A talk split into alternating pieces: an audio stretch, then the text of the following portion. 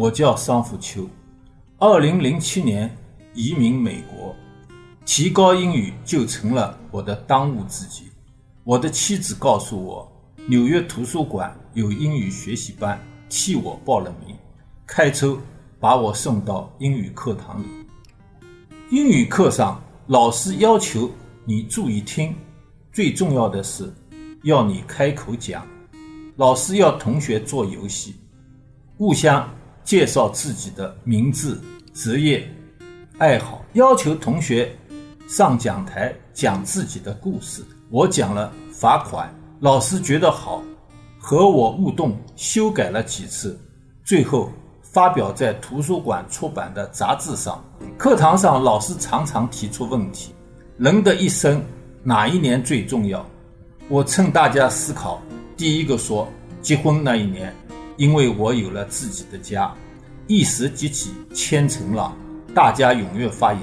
拿到工资那一年，经济上独立了；做了父母那一年，香火永继了；上大学那一年，知识就是力量。说了很多重要，好像没有别的了。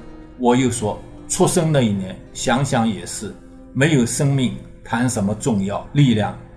老师又问还有没有？我又说一百岁那一年重要。大家说七十岁后体质下降，疾病缠身。我说朋友亲戚都走了，自己还能看日出，把整个课堂弄得气氛非常活跃。最后我又说年年都最重要，一年扣一年，少了哪一年都不行。在大班上胡说八道，我又觉得不过瘾。寻找绘画口语小班，给自己更多的开口锻炼机会。这种班只有四五个人，老师提出一个话题，大家畅许计见。老师说：“美国人喜欢动物，你们喜欢什么动物？”老师说：“买了彩票中了一百万，你想做什么？”有人说要到月球上去旅行，有人说买豪车别墅享受。我说了一个真中了一百万人的故事：先买了别墅、宝马，娶了妻子，许诺亲朋好友各种各样的礼物，后再试自己的运气，到豪场豪赌，本钱输了，借钱赌，最后欠了一百万，妻子离婚，结果被黑社会追债，逃离了纽约。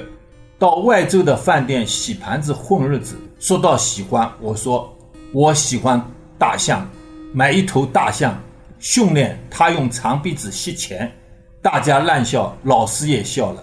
他喜欢的大象鼻子认识香烟，不认识钱。如今我已经走出教室，时间自己定。到大学和年轻的大学生聊，聊自己学习英语四十年，现在还是学生。